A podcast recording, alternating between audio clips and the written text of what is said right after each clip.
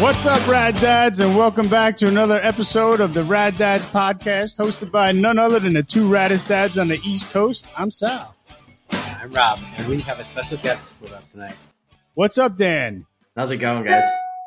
Dan, I was going to go through and give a background of you, but I think it would be better if you gave a background. Besides, I mean, you being my fraternity brother, I, I could give a background, but I think you would probably be better suited to provide it. So, why don't you tell our audience a little bit about yourself and, and what you do?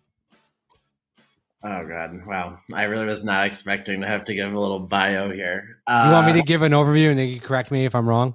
Yeah, that sounds even better. okay, all right. Dan and I went to Drexel University together. We were both members of Alpha Chi Rho. After graduating or not graduating, I don't know. Dan went on to enroll in the army and served four years. Did a tour in Afghanistan. Anywhere else? No, just Afghanistan. Afghanistan. I think that's enough. Thank you for your service. And then has worked on several campaigns and the GOP. I think in Arizona, Montana, where else? Anywhere else? Pennsylvania. Most recently, and what's bringing Dan to the show is he recently went to the Ukraine, and when I when I saw that, and I and mm-hmm. you know Dan and I are, are friends on Facebook, and we keep in touch back and forth a little bit. I saw that and I was very intrigued. I, saw, I watched his journey and watched your trip and watched you fly into Poland and then travel down to the, to the Ukraine. I I was I was inspired and I couldn't believe somebody actually, that I knew actually did this. I'm sure the people of the Ukraine were very thankful for you coming over and helping out. But why were you willing to go to into the Ukraine? Honestly, I feel like that's the question people probably ask me the most, and it's so hard for me to actually put my finger on. I mean, I feel like there's a lot of reasons, but like there's nothing that really stands out as like the number one reason. You know, I think for me, I'm kind of disappointed in the way our country has responded to what's happening, and I think that more needs to be done. Um, and I'm not necessarily saying that needs to be like military intervention or whatever, but like there's more that we can do as individuals. Not that you know everyone can probably do you know what I did. Obviously, that's a big commitment for a number of reasons. So, um, but I mean, I just felt like that was a way I could contribute and give back, just because at the end of the day, like I do feel like it was a calling, you know, like I can't really put it any other way that like makes more sense than that because I don't know, that's just the way it felt. Dan, that's amazing, and and uh, thank you for your service. It takes a special individual to do something like that, and and having conversations with Rob. Rob said that you, you pretty much dropped everything, uh, whatever you were doing, hopped on a plane, obviously with some planning, and and just went to Ukraine and, and helped strangers. That's, yeah, uh, that's tremendous. Yeah, I mean, it was it was really interesting because I thought pretty much uh, like every expectation I had kind of went out the window pretty quickly in terms of like the planning, which really was not very thoroughly thought out, which I realized very quickly.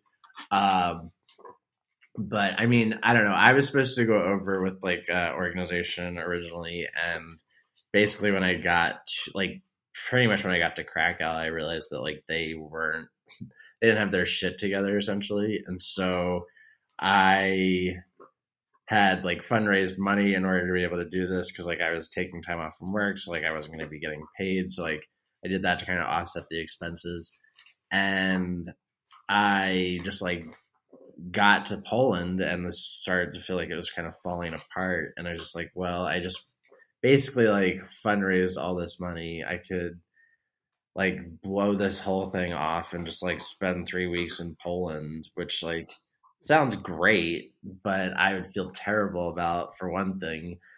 And like that's not what I went over there to do. So I was just like, I just gotta figure it out, you know?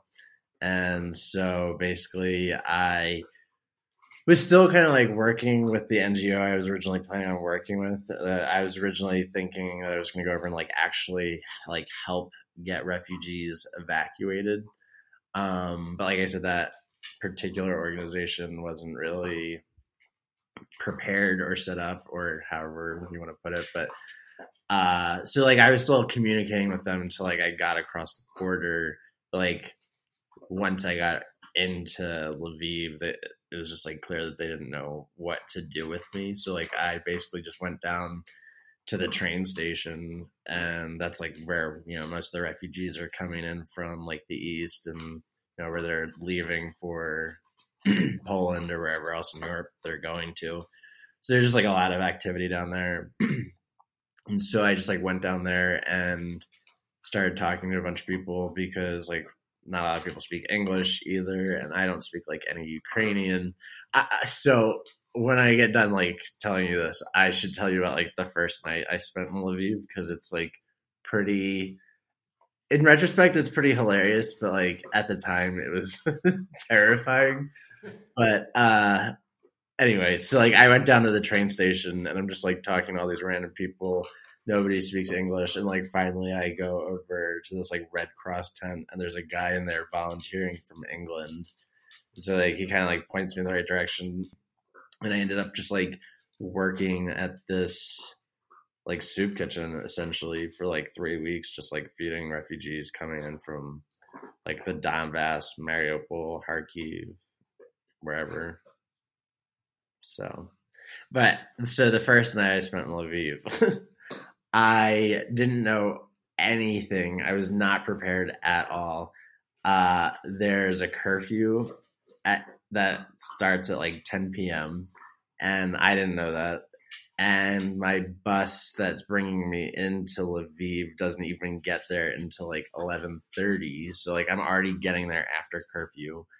Again, I don't speak like any Ukrainian and I just like assume I'm gonna be able to like go to this hotel that I booked for the night because like I have no plans. I have no idea like where I'm staying long term. And so I get off the bus and like I get off the bus at the train station and it's like this beautiful building and I'm not thinking anything of it because like I'm not. And I just like thought it was a beautiful building. So I like took a picture of it. Like all of a sudden all these guys are on top of me, like asking me why I was taking pictures, like asking for my passport, asking to see my phone, like going through my phone and like looking at all these pictures deleting pictures, and it was just like intense. And this is like the first five minutes I'm like off the bus. and so I'm just like, all right, uh, like some like none of them are speaking English, and I don't speak Ukrainian, and so like they're just like asking me all these questions I don't understand. And like finally, some guy comes over who speaks English, and he's like, "Why are you taking a picture?" And he's like, I, I don't know. I just thought it was like a beautiful building, like." And they're just looking at me like I was an idiot. And so uh, I finally convinced them that I wasn't like a Russian spy, essentially. And uh, they like let me go. And I don't even know like where they were like letting me go to at that point because the entire city is like locked down. There's nobody anywhere. They have Uber, but like after curfew, there's no Ubers running. There's no public transportation. So like, so wait, hold, hold on a second. There's Uber. There's still Uber uh-huh, in yeah. the midst of, of of this disaster. I mean, I don't think they have Uber in like downtown Kherson, but like in Kiev and Lviv and you know the less affected, more metropolitan areas. Yeah, I'm even still surprised that they even have hotel service. Like there is Uber in like the less affected areas that are more you know like metropolitan like kiev and lviv but um you know that's pretty much it i don't know if there were in like those other places before though you know what i mean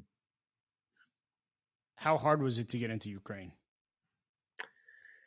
It wasn't that hard at all honestly. I it, i i was expecting to have I was expecting to have a harder time on the way in and on the way out, but like I got to the border and you know you go through the Polish side, which is like pretty fast, and then you go through the Ukrainian side, and they're, I mean, they're pretty uh, easy to get through considering everything, but it is still pretty, you know, they're still scrutinizing people because you know they don't like necessarily know who you know people are and apparently russians are pretty good at faking american passports so they're like particularly uh not difficult but like uh critical i guess of like americans because they could be you know russians posing as americans i guess.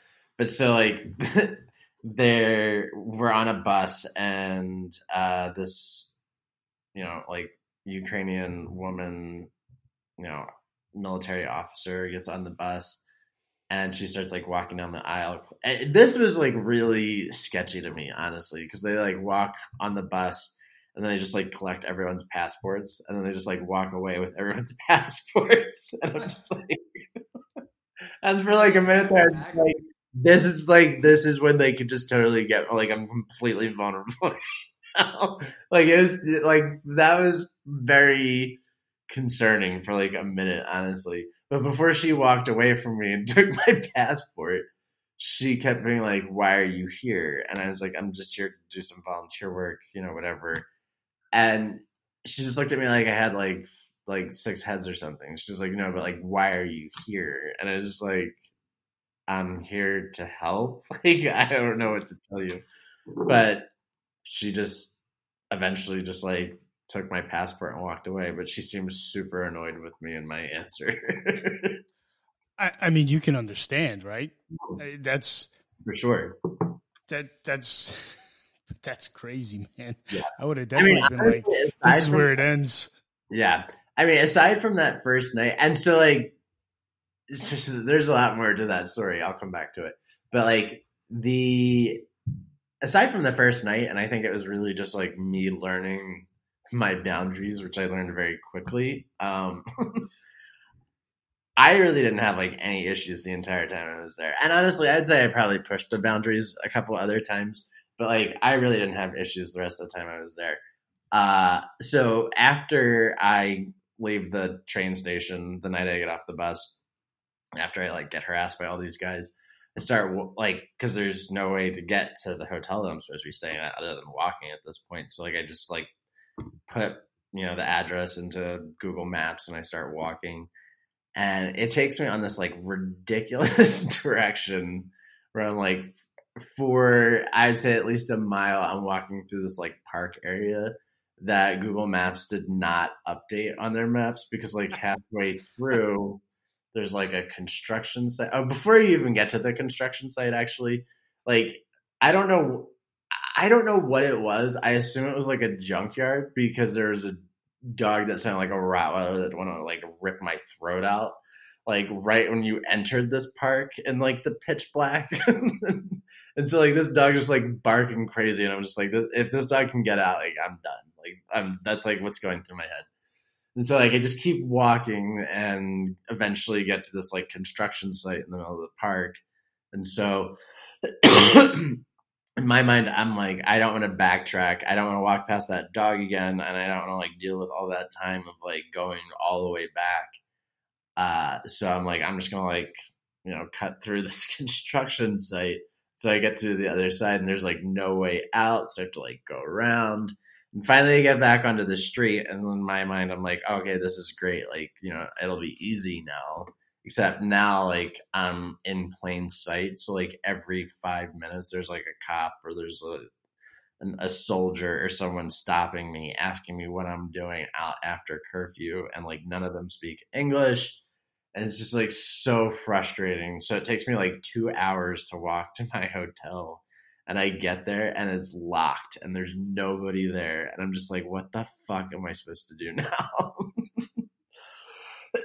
so I like walk around this hotel like three or four times trying to figure out if there's a way I can get in and I don't see anything. And so like I'm calling like the NGO or just like anyone I can think of that might be able to help.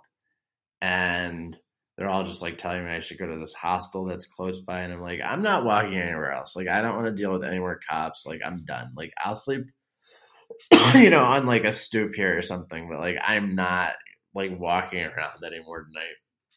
And so finally, like, there's this security guard that like just happens to be like at the front desk and like get his attention. He like comes over and he unlocks the door, and he has he doesn't speak any any English at all. And so like I oh finally at this point like have Google Translate downloaded, and I'm like trying to type into my phone that like I had a reservation there, but he won't like look at it. So like after 10 minutes of like trying to argue with this guy just to like look at my phone, he finally does. And he's like, he has like no way of checking me in. He doesn't know what to do. So he just like goes behind the desk and finds a key and like takes me up to that room. And it's just like a total fucking mess in there. Like it hasn't been cleaned at all yet. And so like, he goes down to the janitor's closet and gets like sheets and like we make the bed together. And that is how I spent like the first three hours in Ukraine. That is fucking insane, man. I mean, did, did you have like any type of gear with you? Any protection? Like, uh, I mean, a bat or a fucking gun, something? Nothing? Oh my God. Holy shit. Forget the gun. I would think a body con- condom after uh, his dirty room. Oh, that was the least of my concerns at that point. I was just glad I was like basically, you know, in a safe place or what I assumed was the safest place in my mind at that point possible. That's that's crazy. God bless you, man. I'm happy we're here. There were so many times just between like getting off the bus and getting to the hotel room where I was like, this was a huge mistake. so now, is that where you stayed for the whole time you were there? Oh no, I only stayed Oh. there that one. It, that was a whole nother. That was a whole other fiasco because so Lviv is a city of like seven hundred and fifty thousand people or something like that, like normally. But now because of the war, there's so many refugees from eastern Ukraine there that like it's it it at least at the time I think it's getting a little bit better now. Um, it was like really hard to find places to stay and even if you could like get a hotel you couldn't just like i couldn't just be like okay i'm i'm here until like the 29th or whatever it was so like i'm just gonna book it out through the 29th they didn't have availability all the way through so like there were so many times where like i would just like check into a hotel room for a day and like literally i'd just be like like leaving that morning the next morning. So yeah uh, you've obviously seen a lot of stuff there. I, have to ask you this: Is there a difference between what the media outlets are reporting and what is really going on? So, I mean, honestly, I really would say in terms of like conflict, eh, like, uh, like, I don't know, like the battle and that kind of aspect of it, like, I really didn't see that much. I mean, I saw like the humanitarian side of it. I saw like refugees and stuff like that, but I didn't see like, there was one day, uh, that Lviv got hit with missiles like while I was there, but like that was the extent of the combat experience that I saw, or however you want to put it. I don't know. Um, I mean, there was still like uh, air raid sirens that went off pretty much every day, like multiple times, pretty much every day.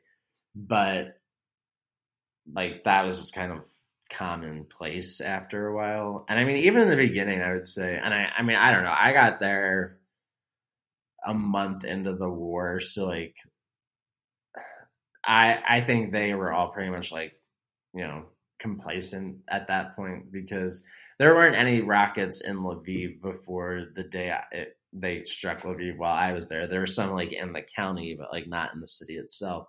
So like people there, I think were in like a false sense of security, I guess. Um, but you know, after the strike, it got a little bit more. I don't know what the word is. Concerned. Yeah, like they, yeah.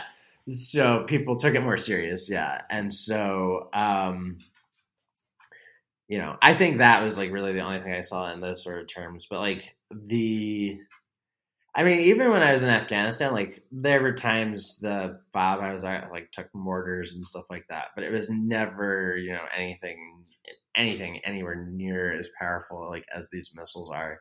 I think that was kind of, dude, no. hey, stop.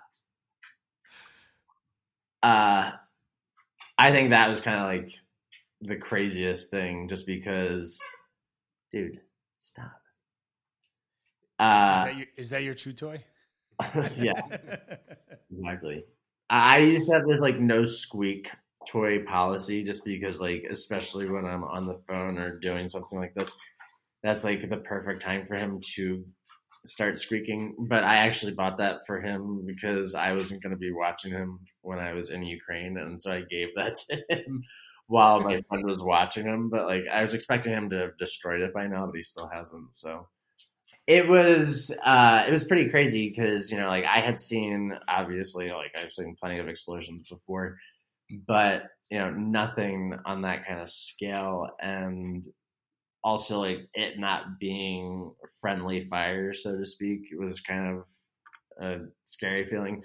But the because like i said i've never been anywhere that like they've fired missiles but like the sound of the rounds coming in is it's really kind of terrifying honestly like and not that i was like afraid but like it just is like a terrifying sound do you know what i mean like i don't know how to explain it No, sure, of course.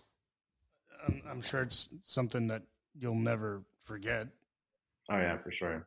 I mean, so that morning, so that was early in the morning, like the second week I was there, and uh, that just so happened to be a morning that I was like having to change hotel rooms, and so I was kind of like just like laying in bed, like just not wanting to get up and start like moving and pack everything up, and all of a sudden like I heard just like this loud bang, and it wasn't like necessarily close by, so I thought like maybe it was like a trash truck, you know, like picking up a dumpster or something like that. But like I didn't like necessarily think it was an explosion. But then like as the shockwave moved out, all these car alarms started going off like all around me, and I could like, and then I knew it was an explosion, and I was in this like really shady. There's a lot of shady things. Uh, I'll just put it out like that. But I was in this shady hotel that only had like one, only had one window in it, and it happened to be a skylight that was over the bed, and I didn't realize that you could actually open the window until the explosion started going off because like I'm in this room and I can't see like anything that's going on in the outside world, even though I can hear things blowing up. And so like I just want to like see what's happening. And so like I figure out that you can like pop this thing open. So like I like stick my head out and like, I'm basically like sticking my head outside of a roof and it's just like this really crazy crazy experience. But like I can see where the explosions are happening because there's already like smoke coming up and there's still two like by the time I actually can get out, two more rounds come in after that.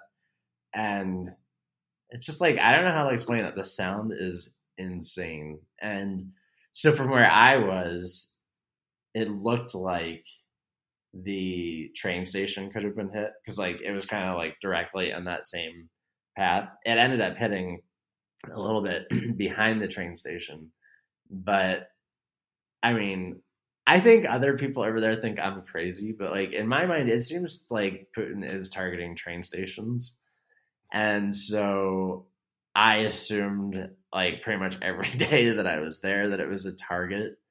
And so like when the explosions went off, I assumed that it was like a pretty high likelihood that the train station had been hit.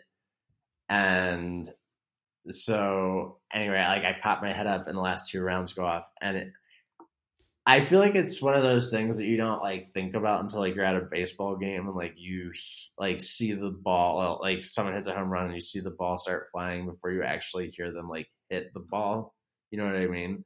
But like the explosion was crazy because you can see the impact. Like you can see this massive fireball like come shooting up.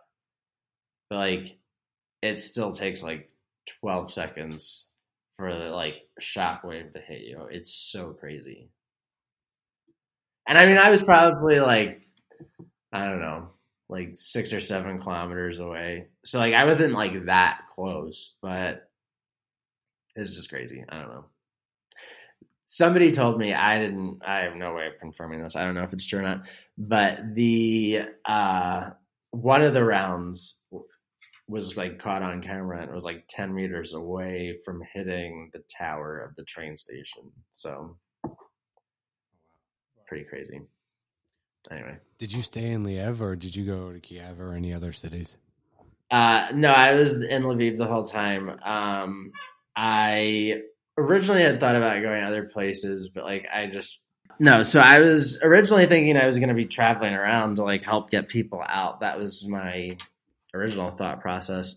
But I just ended up working with like a really great group of people. So I just kind of enjoyed, you know, having that kind of like camaraderie of being with the same people pretty much every single day. And the, honestly, that was one of the things I think that really kind of surprised me. I thought I was going to be like going in and working with a bunch of volunteers that were coming from you know all over the place.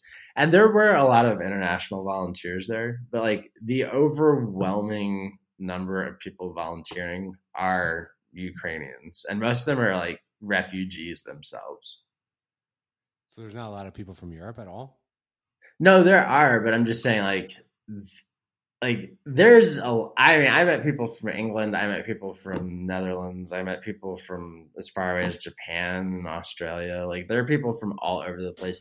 A lot of Nordic countries too. Um, but I, I met people from France, like I did. I met people from everywhere, Spain.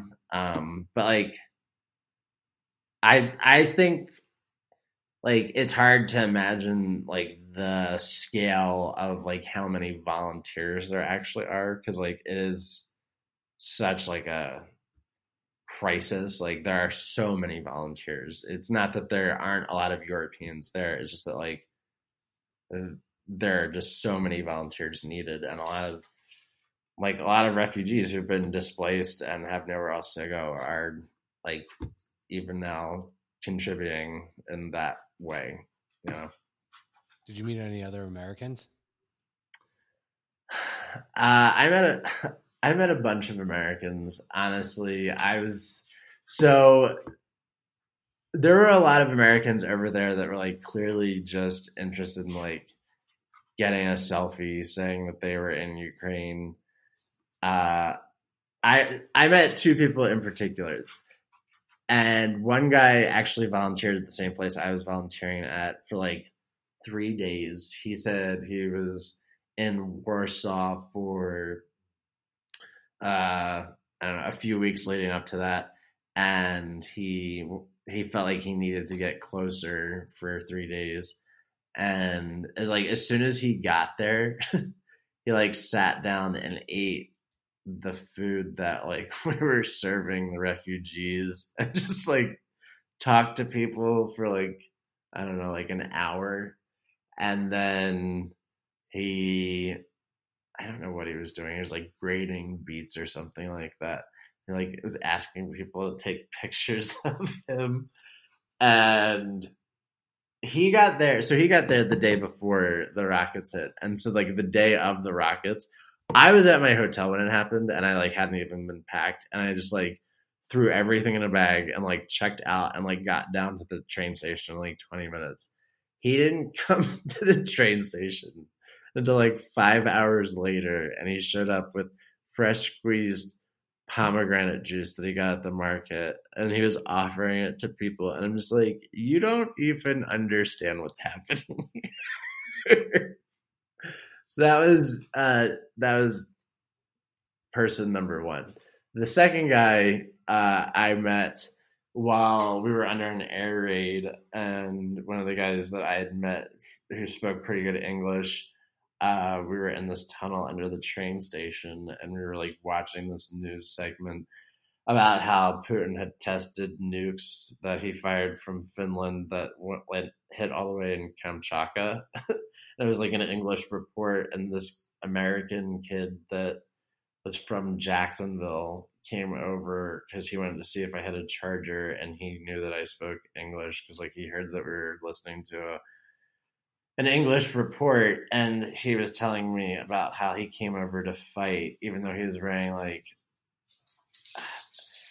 he said he like went he was like 18 years old. He went over there because he wanted to fight or so he claimed he had just been in Kiev for two weeks and like kept getting the runaround and like couldn't figure out how to get to the front. And he was just like wearing like all this like really expensive like pretty boy shit that like if you're gonna go fight a war like you would absolutely never wear. And he's like talking to me about how he wants to get an M2 and I was just like, ah, that's stupid. I would rather have an AK and he's like, Do you know what an M2 is? I was like, Yeah, it's a 50 cal. And I'm pretty sure I'm the only one in this conversation that's actually fired one before. And I think an AK would be more valuable. and he's just like a total douchebag, basically. And I'm pretty sure he was not there to fight, but he wanted to tell people he was there to fight because it, if you want to go over there and fight, it's so.